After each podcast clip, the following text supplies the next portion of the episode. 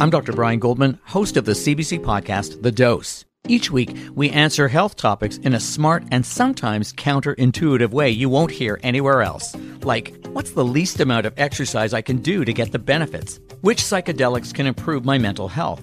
And how can I check for cancer if I don't have a family doctor? Top experts help me bring you what you need to know in plain language in about 20 minutes. Find the dose on the CBC Listen app or wherever you get your podcasts. This is a CBC podcast.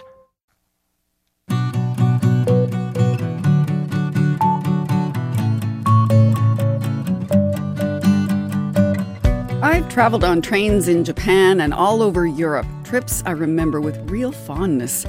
It's made me envious of those who climbed aboard in the past, say on the old Orient Express, when it all seemed so glamorous. I've also taken the train from Vancouver to Ottawa when I was in university, and that wasn't quite as well, it actually wasn't that great, really.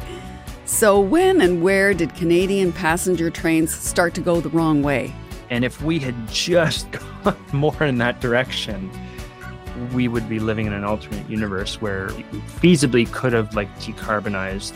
As we embark on a new year filled with possibility, we take a look at the past and the potential of trains as a low emission way to get around this country. And then we'll head out into the snow in search of an elusive creature. The Wolverine's sitting like five meters away in a, in a beam of sunlight, sitting down and just looking at us like, what the hell are you guys doing here? It was just so weird, right? We'd studied the species for three years, but we'd never seen one, so we didn't know do we have to be afraid? Is this normal? Well, is it? We're going to find out. Happy New Year and welcome to the first What on Earth for 2023. I'm Laura Lynch. Canada was created in part because of a railroad linking the country from coast to coast. The national dream, writer Pierre Berton called it. The tracks are still there, but any dreams of a national network of top notch passenger rail travel started to die decades ago. It just isn't viable for large parts of Canada. And that is a tale of opportunities, ones missed in the past, but still there for the taking. Because if we're serious about fighting climate change, getting people out of cars and planes and back onto trains would really help. They're among the most energy efficient ways to travel. CBC's Craig Desson looks into the rise and fall of passenger rail in Canada and if we might be at the beginning of a new chapter for train travel. This is Where Did All the Trains Go? Looking down the aisle of seats, I've got my ticket here. Okay, 16D. Well, excusez-moi. Pouvez-vous déplacer votre sac? Your, your bag. It's on my seat. Thank you. We are on board train 69 from Montreal to Toronto. I suggest getting comfortable. It's a five hour trip. Oh, and the food cart should be here very soon, so best to start thinking about your order. There's two layers of windows, so you break the first layer to go through the second one, and then you can take a piece of clothing push. I love the train. I love how you can just spread out in your space. And I love how it takes you from the heart of one downtown to another. It's civilized in a way that driving yourself down the highway strapped to your seat will never be.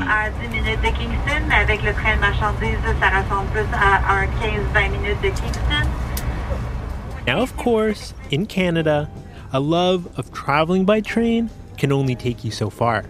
Take this train. It goes from where I live in Montreal to Toronto, so between Canada's two biggest cities. In most developed countries, this train would leave every hour, with departures continuing late into the night. Here, there are only a couple trains a day, and I'm lucky.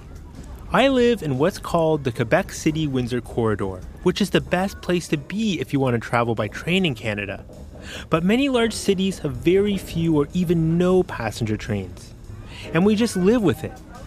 But here's the thing with climate change, trains, especially once electrified, can have an important role in creating a low emission alternative to the plane and the car.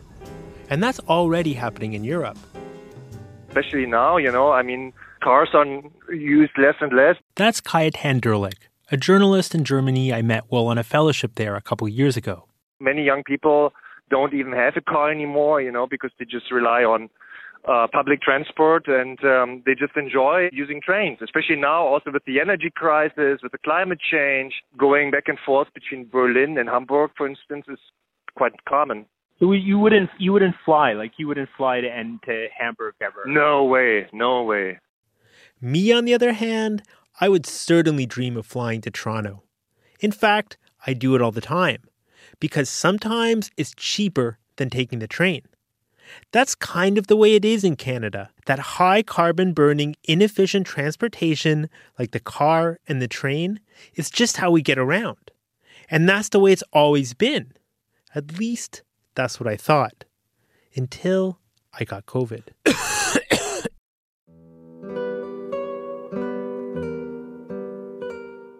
Which led to a solid week of lying in bed and scrolling through social media which is when I came across an old train map of Quebec and Ontario from 1948.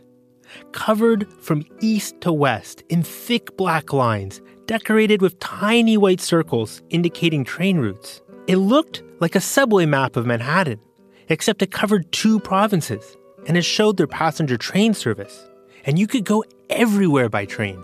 The Muskokas, the Laurentians, New Brunswick, Nova Scotia, even Prince Edward Island thanks to a train ferry.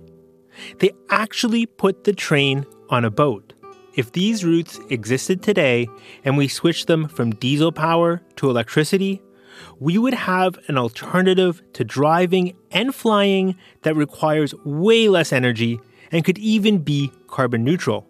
So, all aboard, What on Earth listeners, we're going on a journey to uncover what happened to Canada's once glorious passenger rail service and find out if we can ever get it back. When I was a child and a teenager, train travel was routine for nearly everybody that could afford to travel. This is Harry Gow. He is a transport advocate at Transport Action Canada, which is an advocacy group for public transportation. He is also, and I think you'll forgive me for saying this, old enough to have ridden the rails near the end of the golden age of Canadian passenger trains as a child in the late 1930s.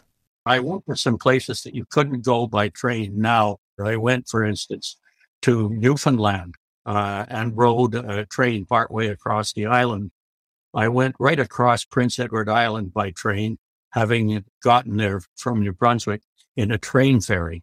And listening to Harry, I find out that not only could you go anywhere by train, it was also glamorous.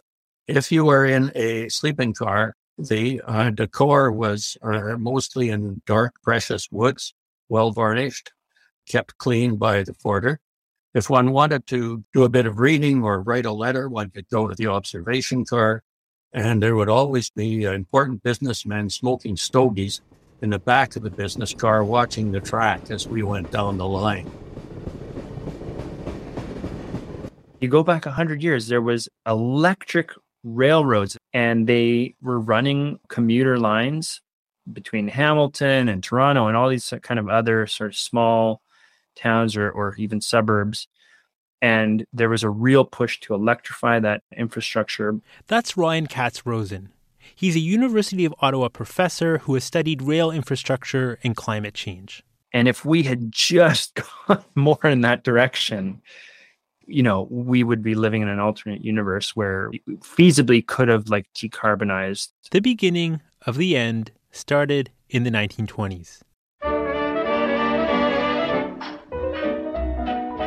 When train ridership began a downward spiral. In 1920, rail passengers in Canada took the train 51 million times. And the population of Canada then was less than 9 million people. By 1925, the number of trips had dropped to 41 million. One reason people discovered the pleasures of a road trip for the first time and fell in love with the automobile.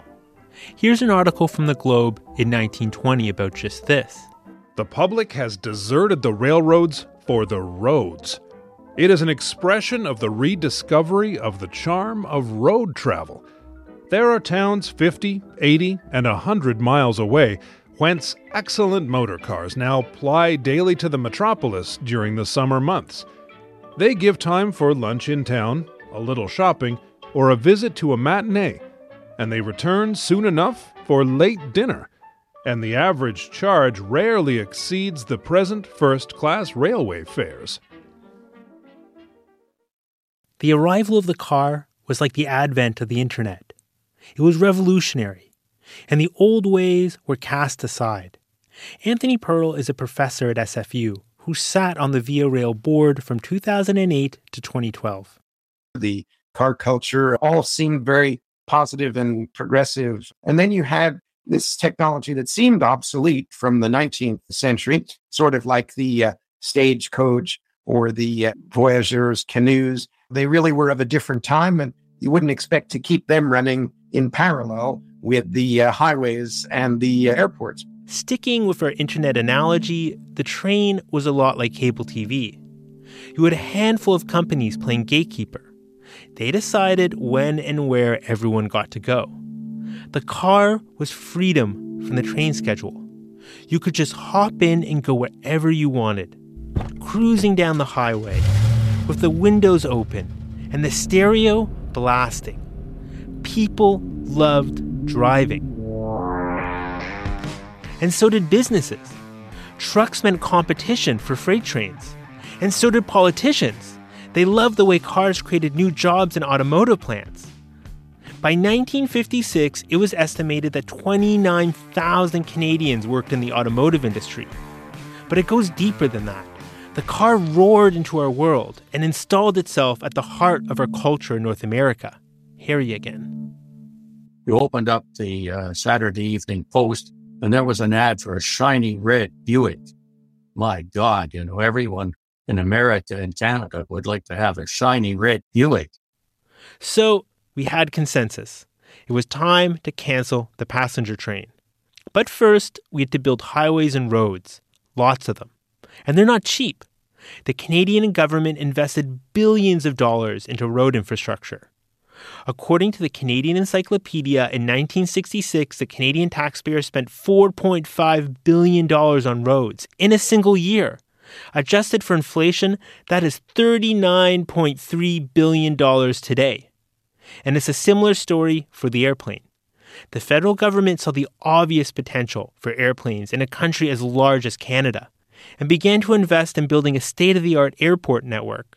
By the 1960s, Canada had world class highways and air travel. So, where did that leave the train? Passenger train service in Canada is doomed.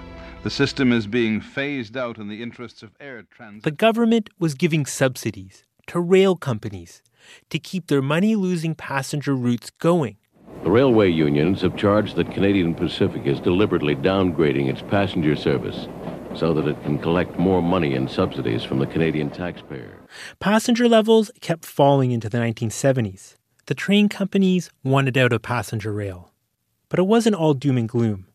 Here's Ryan Katz Rosene from the University of Ottawa.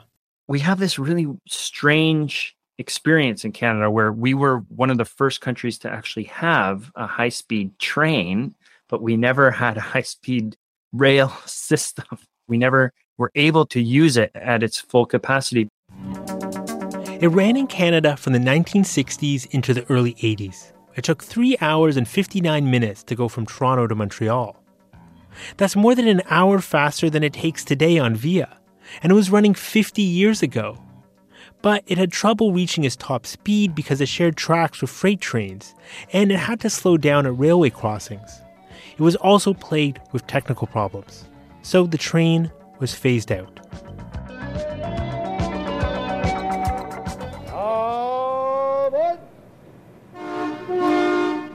The once familiar call all aboard has been disappearing with the decline of rail travel. On Monday, Otto Lang, the Minister of Transport, announced a new plan for passenger train service called Via Rail Canada. The plan calls for gradual consolidation. In 1977, the government created Via Rail, a crown corporation that would deliver passenger rail in Canada. But from the very beginning, it faced problems. Many of the same ones it still faces today. Its biggest by far is that VIA does not own most of the tracks it runs on. According to VIA, their trains are often late because they are using the same tracks as freight trains who have the right of way over passenger trains. VIA says this impacts their on time performance and limits how many trains they can run in a day.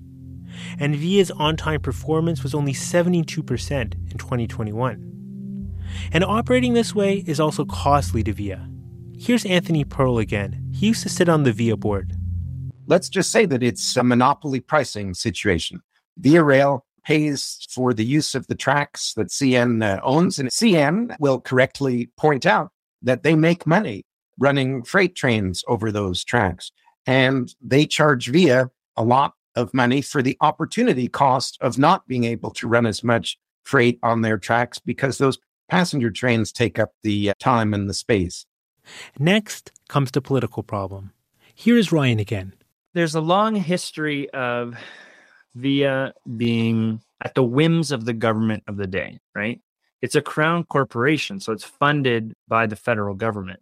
And the federal government, you know, has sometimes been very supportive of, of passenger rail. And then another government shows up and the whole plan gets kiboshed. VIA also faced headwinds from its main competitors. Here's what As It Happens uncovered in 1979.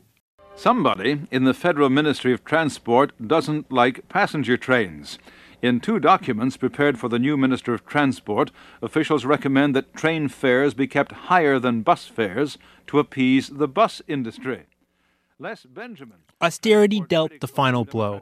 From the early 80s to the mid 90s, both liberal and conservative governments repeatedly slashed VIA's budget as part of the government wide effort to bring down the ballooning federal deficit. The impact on rail service was impossible to miss.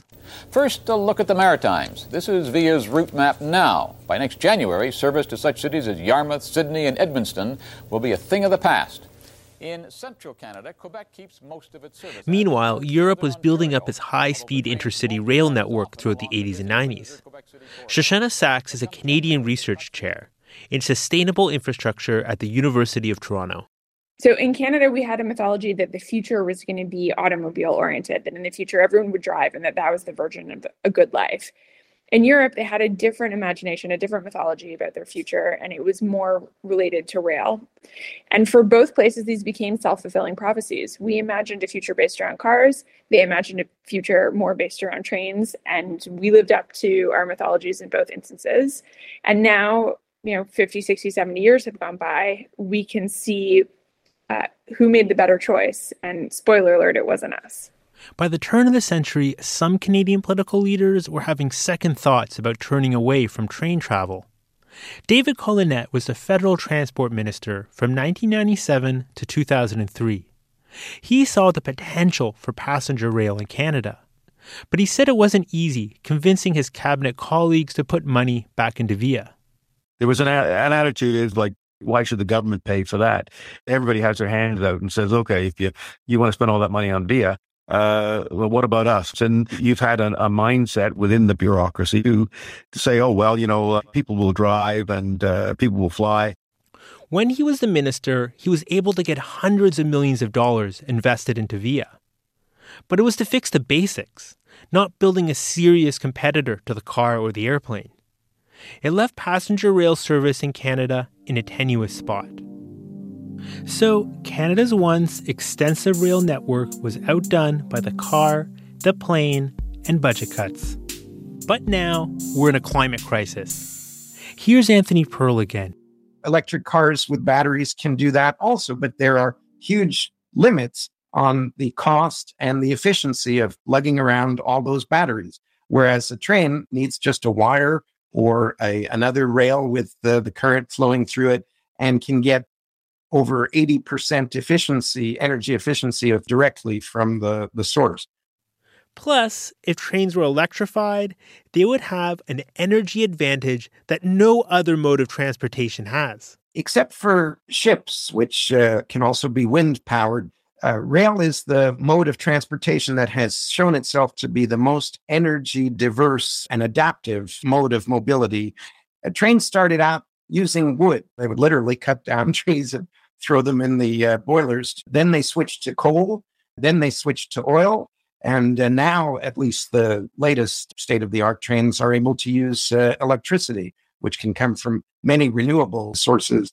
Via is also getting the largest investment in a generation, including new locomotives that burn less diesel and can be electrified.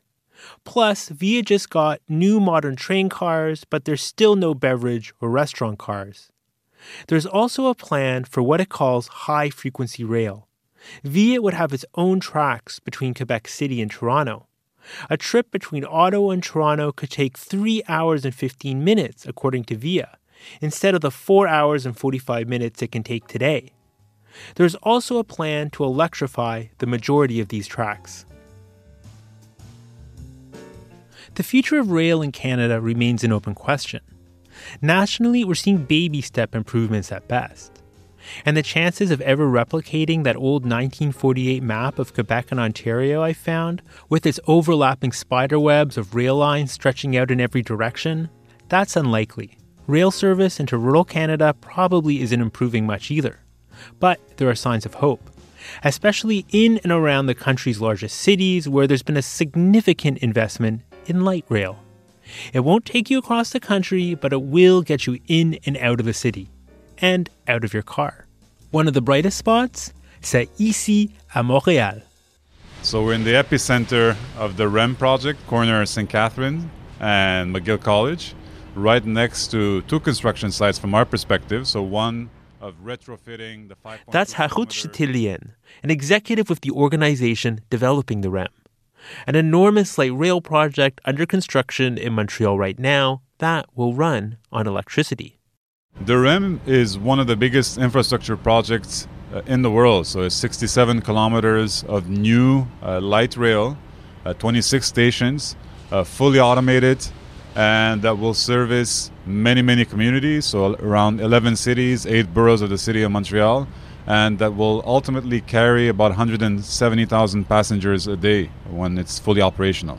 In only four years' time, you, we have already a fully functional segment of the project that's 16.6 kilometers long with five stations, and that will be operational next spring. 67 kilometers of rail lines, even light rail, is a lot for Canada, especially to have parts of it up and running so quickly. And the Quebec government has come up with a novel way to fund the construction Harout works for a subsidiary of the Caisse de dépôt et placement du Québec. The province's public pension fund has jumped into the train game. So we call it public public because the Caisse is the funds of most Quebecers. So we have close to 6 million depositors who are the pensioners of Quebec. And basically what the Caisse is doing is is building a system and every time a transit user takes that system, part of the revenues will go into financing uh, the retirees of Quebec. They're also reusing rail from the glory days of trains. The REM trains will travel under Mount Royal in a train tunnel built in 1918 by the Canadian Northern Railway. Harout is also a lifelong fan, like me, of rail, and he hopes that the REM could be part of its renaissance.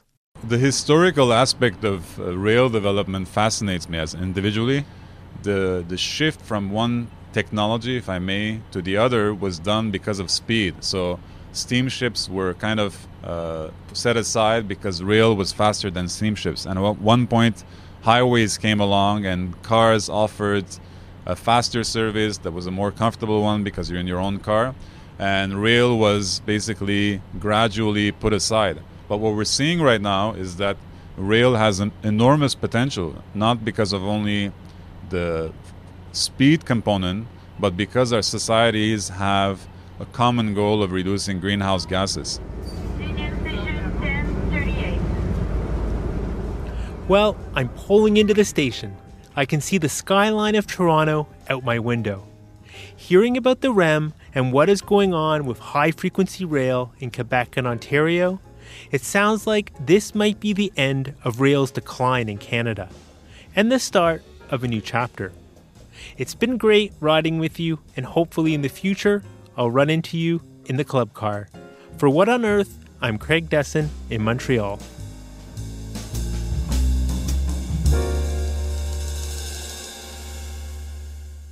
Yeah, I don't remember ever hearing any jazz music on the train, but thank you, Craig. And thanks as well to John Chipman with CBC's audio documentary unit for that story. I don't want to go on and on about all of my own experiences with traveling by rail, but I do have to say the trains in Japan were phenomenally good. They were on time. They were so fast. They were so quiet. Traveling up and down that country was just a marvel. And to think of all that engineering being built in a land where we know there are a lot of earthquakes just makes me marvel even more at what they were able to do to make rail so affordable, so efficient and such a wonderful experience for the people who live there. It'll be so interesting to see if something more can be done in this country. Hi, I'm Sandra Bartlett.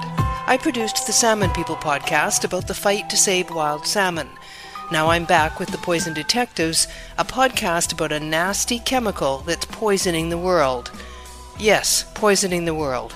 It's a man made chemical family called PFAS, and there are more than 12,000 chemicals in this family. It's in the material that firefighting suits are made from, and one woman went on a quest to find out if it gave her firefighter husband cancer.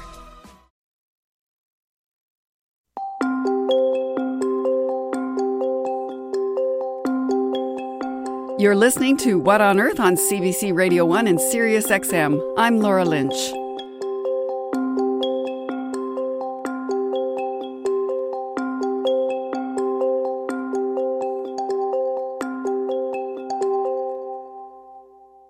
We're in the depths of winter, so what better time to strap on the snowshoes and revisit a story we brought you last year? It's about a superhero named Wolverine. Not the cartoon character, and sadly for me, not Hugh Jackman. It's the real, wild animal. And our critter loving producer, Molly Segal, who loves the word critter, brought us the story last spring. Here is a reprise of our conversation. Hi, Molly. Hey, Laura. Um, so I wanted to ask you, since you spend a lot of time outside, um, have you ever met Hugh Jackman? oh, sorry. I mean, have you ever seen a wild Wolverine? Uh, uh, no to the first question, and I'm afraid no to the second one as well. I don't think that, that Wolverines in any form actually exist around where I live. Have you seen either one of those creatures? Uh, no to Hugh Jackman, other than on the big screen. Uh, and I have, well, okay, so I've maybe kind of been close to a Wolverine. I mean, you know, I spend a lot of time outdoors and I really love wild animals. Um, and I know a little bit about identifying them. So I'm, if I see a marmot out in the wild, I'm, I'm not one of those people who calls the park warden to tell them I saw a black bear. Um, and trust me, that's a thing. Uh, and I can tell a coyote from a wolf, but a, a, a, wolverine, now that one is elusive. But in January, I found uh, tracks. I was out snowshoeing with some friends, and we saw these really distinctive tracks that turned out to be wolverine tracks. Now, I met up with a scientist named Mirjam Barrueto, and she has been a lot closer than me. How should I describe a wolverine? It's about the size of a mid-sized dog. And while it has really long legs, they are kind of it kind of looks like it's crouching down, so it looks kind of long with short stocky legs. It's a dark animal, looks like a little bear without a tail, and they have a cute round face with a pretty impressive jaw and teeth cute round face could be in the eye of the beholder, I think. Impressive jaw and teeth, too. But she still does find them cute? Yeah, I mean, she really loves Wolverines. After all, they are the star of her PhD research.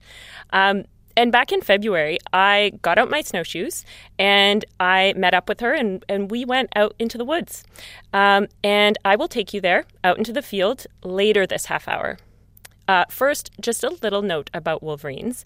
They are usually found in places that are snowy for many months of the year. So think tundra, mountains, boreal forest. Um, of course, where and when it snows or doesn't is changing as the world warms. Yeah, we know all about that, and we know that that change is sort of locked into our future.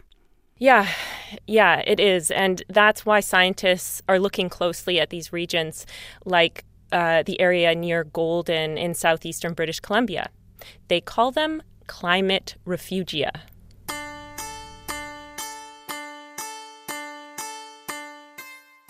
What is a climate refugia?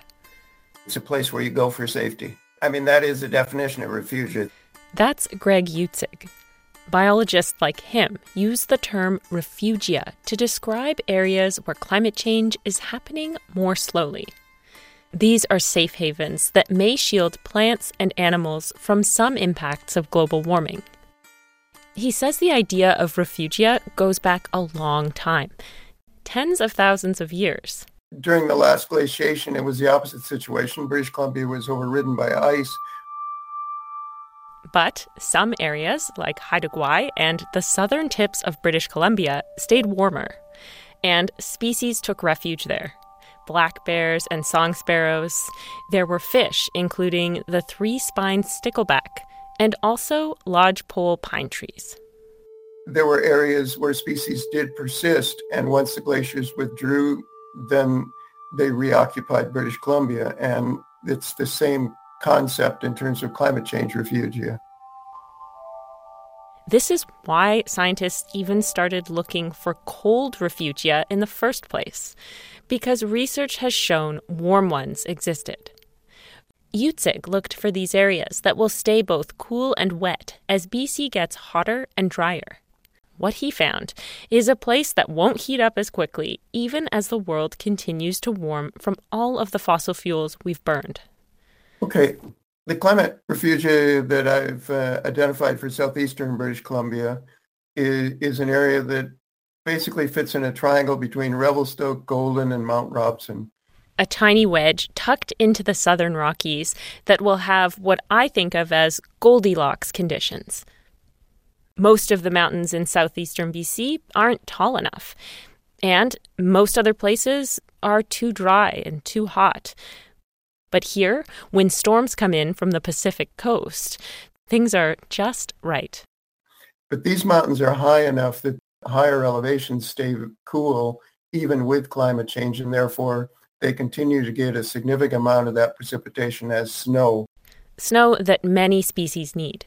And Utzig says these ecosystems, inland temperate rainforest, extended hundreds of kilometers south into Idaho and Montana and I think we're going to see it uh, retract up into uh, uh, southern British Columbia, and potentially all those species.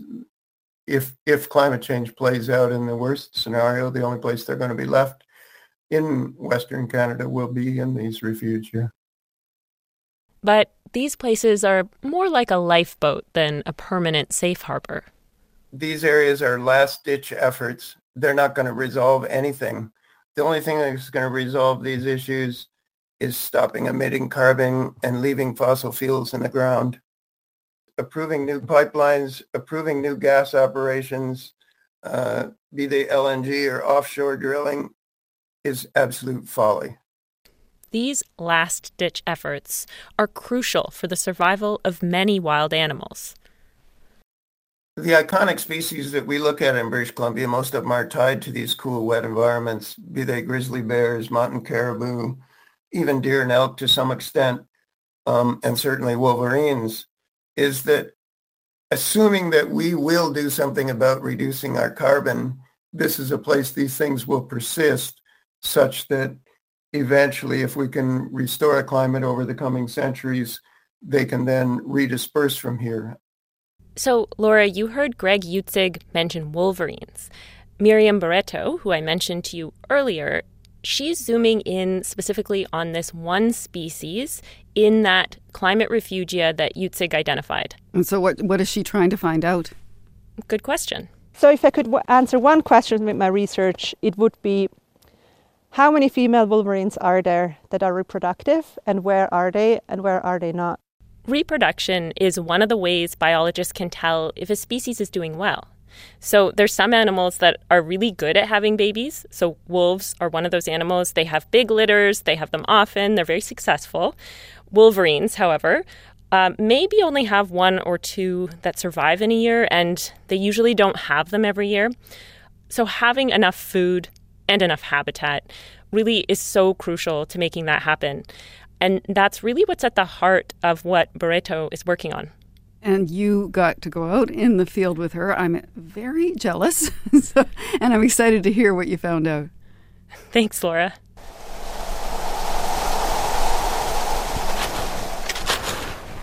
West of Golden, BC, Mirjam Barrueto and I put on our snowshoes. We clamber over a giant snowbank on the side of a highway and into the woods. Yeah, about 600 meters. Yeah, it's probably still half an hour of walking because it also goes up 20 minutes, 200 meters. We make our way uphill. It's gonna feel quite far. I'm hopeful we'll spot a wolverine. Yeah, we can be a little quiet the last couple hundred meters. I mean, there might be something in the forest, right? Keep your eyes out. We follow a creek bed as our guide, leading us to one of Barrueto's research sites. Yeah, sometimes I wish I could I could hang out with them, but they don't really want that. right? that rejection hasn't deterred her. Usually, though, it goes like this. They just take one look at you and they're gone. So clearly, they don't want to have too much to do with us. She uses hidden cameras to get a glimpse into their lives. And for three years, videos and photos were what she had. But then. The first time I saw a Wolverine, the Wolverine actually came to check us out. Suddenly I heard this like noise and I looked over and there's this Wolverine coming to us, towards us. And she like scampers over, sits down in a piece of sunlight um, on the snow. It was in Banff National Park somewhere. The Wolverine's sitting like five meters away in a, in a beam of sunlight, sitting down and just looking at us. Like, what the hell are you guys doing here? It was just so weird, right? We'd studied the species for three years, but we'd never seen one, so we didn't know do we have to be afraid? Is this normal? Nope, not the norm. Usually, all she has are those stealthily recorded videos and photos that show determined wolverines eating at the bait. And today, we're checking in on some of those hidden cameras.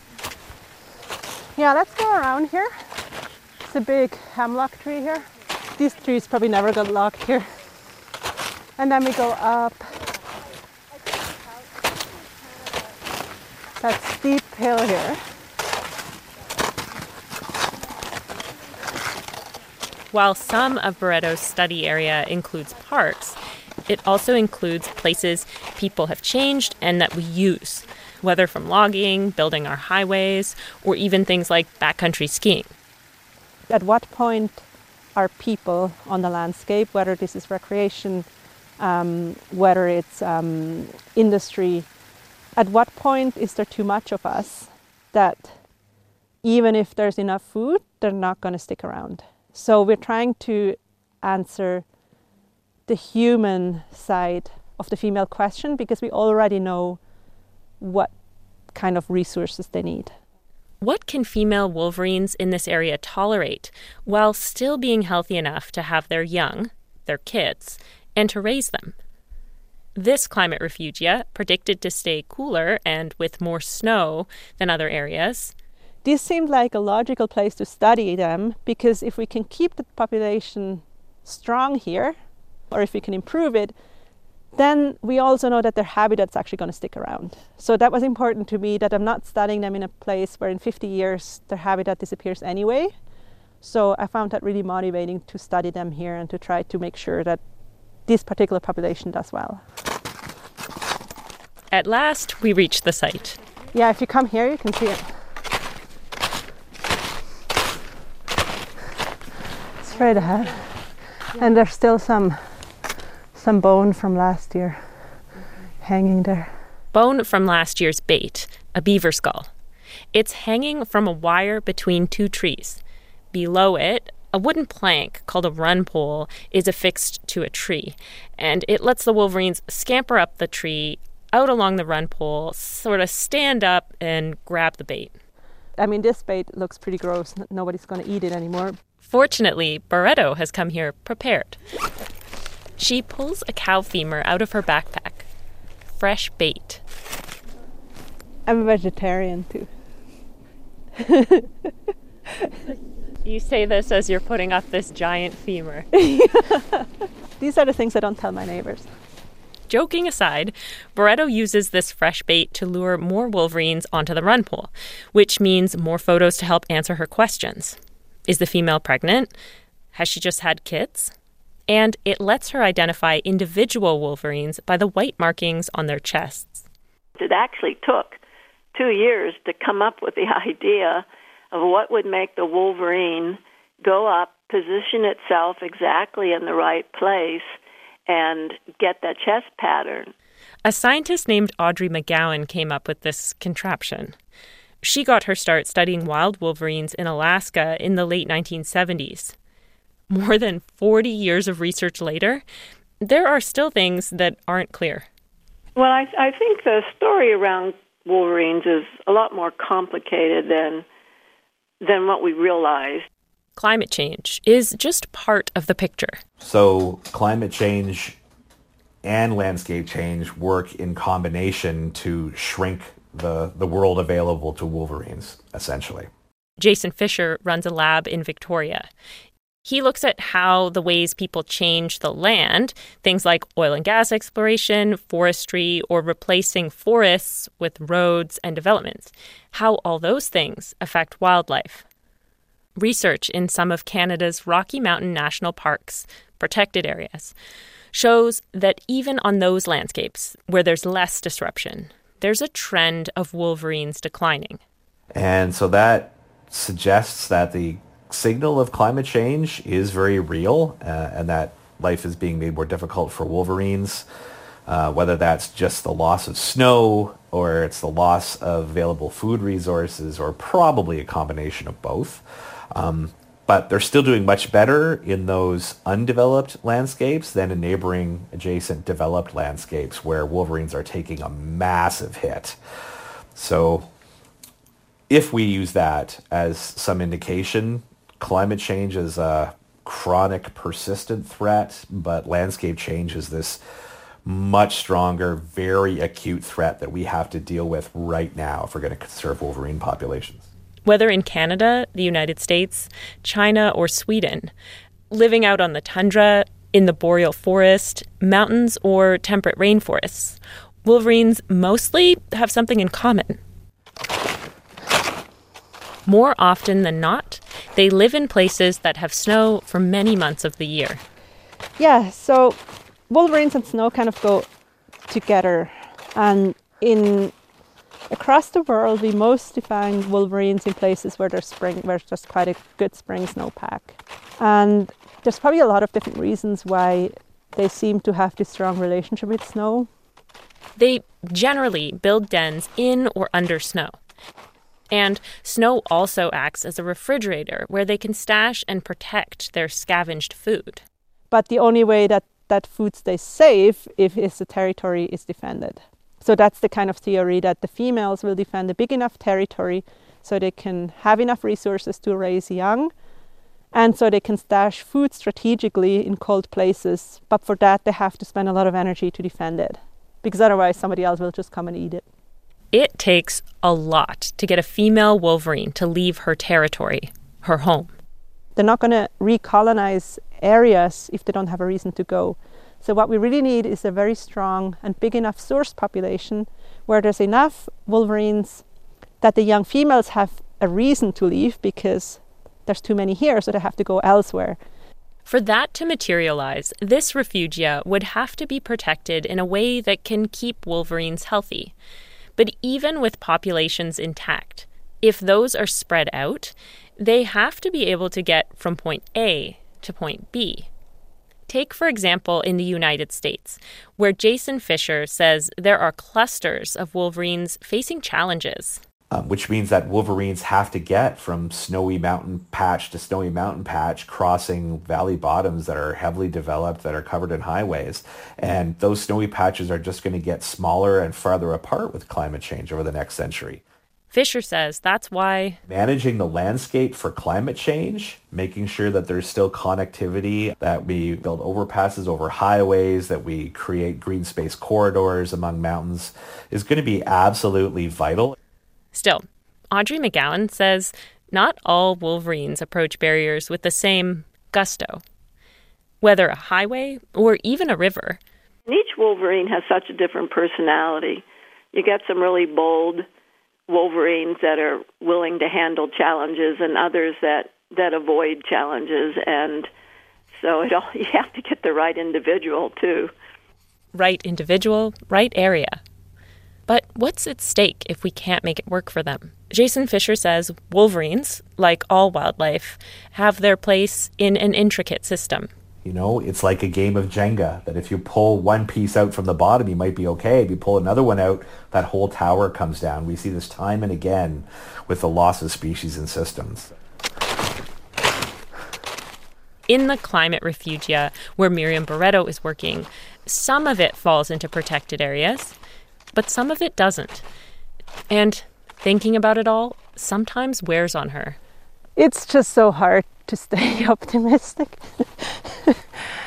Sometimes I wish I I wasn't also studying human impact on things because it's it's sometimes a lot to take. I think it's really easy to be pessimistic and sarcastic and think, well, we destroyed things, it's all too late. I don't believe that. I think especially this region here, there's so much still here and there's a lot of people who really value the area for what it is, for the rainforests, for the glaciers, for, for the wildlife, for the excellent recreational opportunities, also for the forestry, right? There's so much that this region can give us. It's not that everything's gone. A lot of people are really keen on, on, on preserving what's still left. But for that, we need to know what the issues are. We need to know which things we need to we need to stop doing and which things really aren't that big of a problem, right? So, Laura, ultimately, the way to prevent the worst impacts of climate change, we hear this a lot stop burning fossil fuels. We also know for wolverines that there's a lot of other sort of limits to development and other things that will keep many of them safer in some places. But we are facing a future where we're already locked into more warming. Audrey Magoun says that there's actually a lot we don't know about how wolverines will respond to that. Uh, what do you mean by that? Well, she told me this story that really, really stuck with me. It was from when she was studying captive wolverines in Oregon. Now, usually on a hot afternoon, she would see the captive wolverines just, you know, napping their way through the heat. But one day, Magoun noticed a male wolverine do something surprising. I measured the temperature that day. It was 86 degrees in the shade and some of the places outside in the sun on logs were over 110.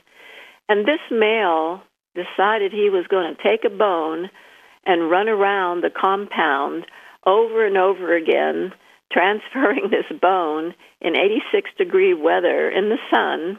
And he would stop, go to the pond, drop his bone, jump in the pond, swim around a couple of circles, come out, shake off, grab his bone, and run again. And he did it for hours. Okay, that kind of sounds like what I would do on a hot day pool, jump in, cool off, get out, dry off. I know, I know. When I heard this, when I heard her say this, I thought, wow, that's kind of what like public health advice is, right? Stay in the shade, take a swim, or dunk your head in the water when you're out on a hike. But this is this uh, at the same time, we're only talking here about one wolverine doing this. Yes, absolutely. This is not like a pattern of observed behavior of wolverines in the wild. Um, but what Magoun is getting at here is that, okay, if we stabilize the climate, some things may still be lost, right? But what she's saying is that there is still some hope in what we don't know. That maybe there's some individual wolverines that will change their behavior, adapt like that wolverine did on a hot day we should keep in mind not only temperature, but ways wolverines can avoid overheating, which includes being able to have access to water and to shade and to nighttime temperatures that drop low enough that they can travel at night if they have to, if they don't have water or shade available. That was really a new thing to me. Usually, the wolverines in captivity would go and take naps in the middle of the day on hot days under logs or under rocks or whatever. Um, but this male decided he was interested in transporting a bone somewhere in his imagination, and he kept it up for hours. He's an inspiration. He's a little superhero. And Molly, you have succeeded in making me actually want to meet a Wolverine more than Hugh Jackman. So I think mission accomplished. Thank you so much for this. Oh, thank you, Laura.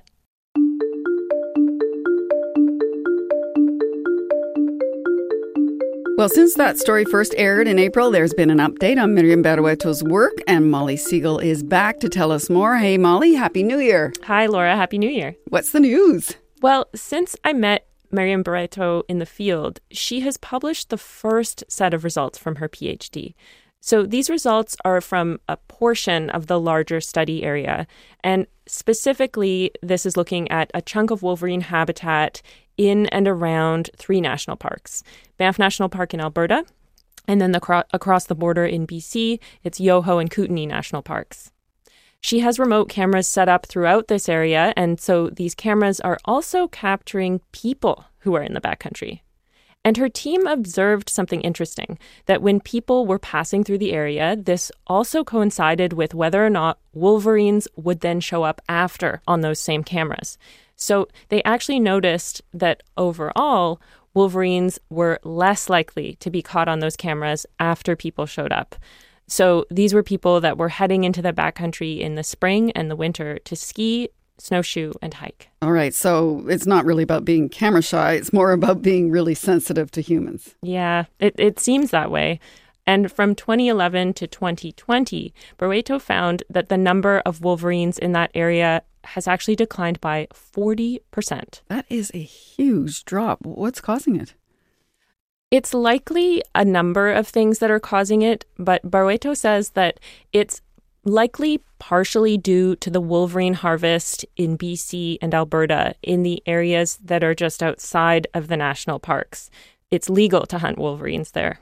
So if a wolverine's just living its life, it doesn't know that there's a park border. Its home stretches such a big area that it's in and out of these national parks. However, Barrueto says that previous research she and her colleagues conducted actually resulted in some change. The Kootenay region of BC put an end to its wolverine harvest in 2020. And she says she hopes that the province of Alberta will also revisit its harvest policies as well. And well, what did the Alberta government say about that? I reached out to their Department of Environment and Protected Areas, and it, someone did get back to me by email. Uh, a spokesperson described the harvest limits as restrictive, uh, adding that an average of less than one anim- animal annually is harvested in that area near Banff National Park. The email went on to say that the Ministry of Environment and Protected Areas has also started to review, quote, new information and data, end quote, about wolverines to see if it's time to evaluate the status of the species. So it's it's a little vague. I'm not really sure what movement is happening there, but maybe something to watch. Sounds like something might be moving. So what happens then? What happens for wolverines next in this climate safe haven if it's not actually that safe? Yeah, I know. It kind of sounds like bad news, but it's not it's not necessarily like it has to stay that way, Barrueto says. It actually leaves her and her colleagues with an opportunity, she says, to turn things around with this knowledge. As for other parts of her study area, she's still crunching the numbers on that, so we'll have to wait and see. But you'll come back and tell us again, right? I sure hope so. I really want to know what happens to Wolverine after you've made me such a big fan. Thanks, Molly. Thank you, Laura.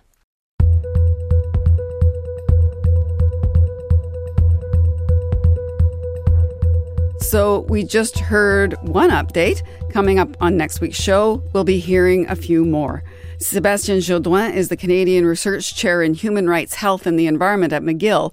And last time we spoke to him, he urged Canada and the world to do one thing include people with disabilities in climate policies. And he's back with us in our next episode to talk about what's happened since then. And here's a taste. He's now met with the Minister of Disability Inclusion and the Minister of Environment and Climate Change. Well, so the last time we spoke, Minister Qualtrough reached out to me and set up a meeting with myself and uh, Minister Guilbeault and, and her and people on my team. And so we briefed them on what needed to be done uh, to make Canada, or at least to start making Canada's climate policies disability inclusive. And so we'll hear more from Sebastien Jodoin next week. He will update us on new research, upcoming projects, and what he wants to see next in Canada. And that is all for us this week. If you missed any of today's program, you can listen on demand at CBC Listen. You can also subscribe to our podcast there and hear the best of what's on offer from CBC Radio. The What on Earth team is associate producers Danielle Piper and Kiernan Green, producers Rachel Sanders and Molly Segal. Matthias Wolfson is our engineer. Catherine Rolfson is our senior producer. I'm Laura Lynch. Thank you for listening.